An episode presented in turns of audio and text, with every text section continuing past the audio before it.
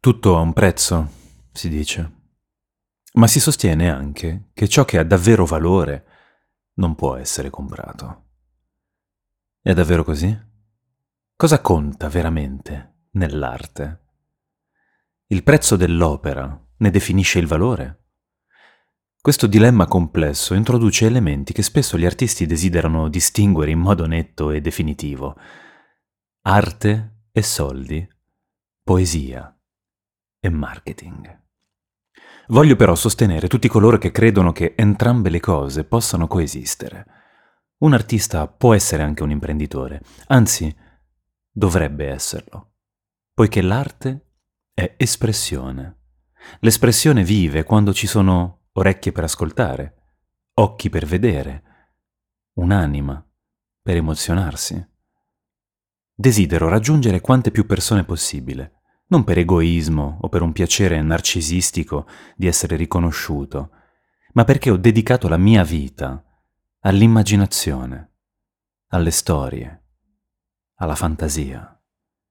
Amo sognare e voglio che i miei sogni prendano vita in voi, che la mia fantasia vi aiuti a trovare la vostra, perché senza di essa il mondo diventa grigio come una lapide. La fantasia ha dato vita a tutte le cose belle che possediamo, ma ora è in pericolo.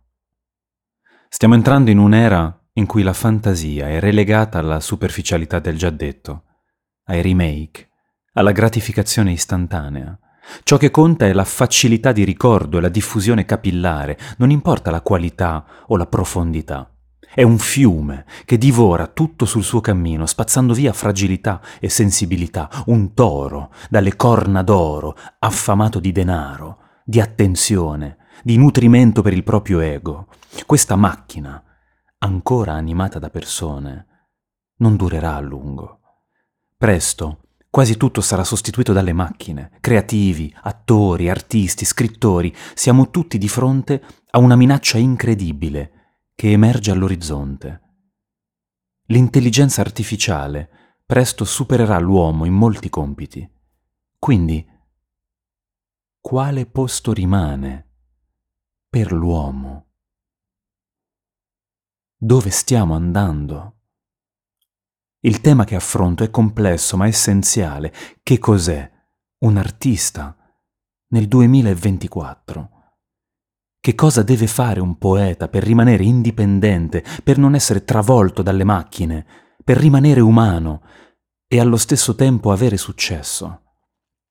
Sembra un rebus senza soluzione, ma forse, solo forse, ne ho una.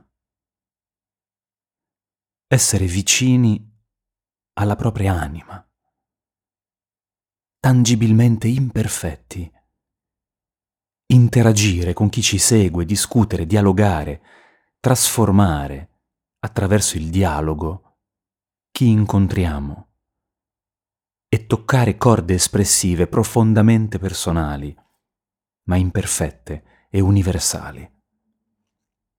Gli scacchi, che sono una mia passione, hanno già vissuto questa fase. La macchina ha battuto il più forte giocatore umano, Garry Kasparov, contro Deep Blue. Eppure, gli scacchi non sono scomparsi. Gli umani amano ancora giocare a scacchi. Com'è possibile se le macchine sono così superiori? La risposta è semplice.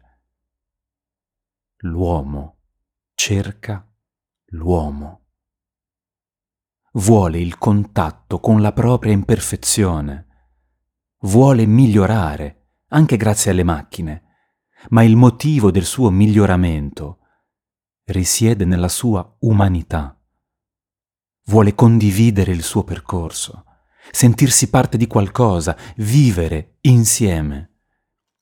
Quindi, artisti, siate umani, siate imperfetti, siate fragili, ma anche studiosi, disciplinati e un po' folli.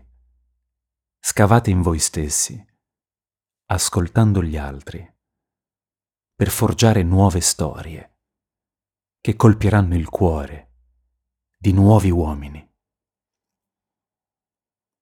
Alla prossima pagina.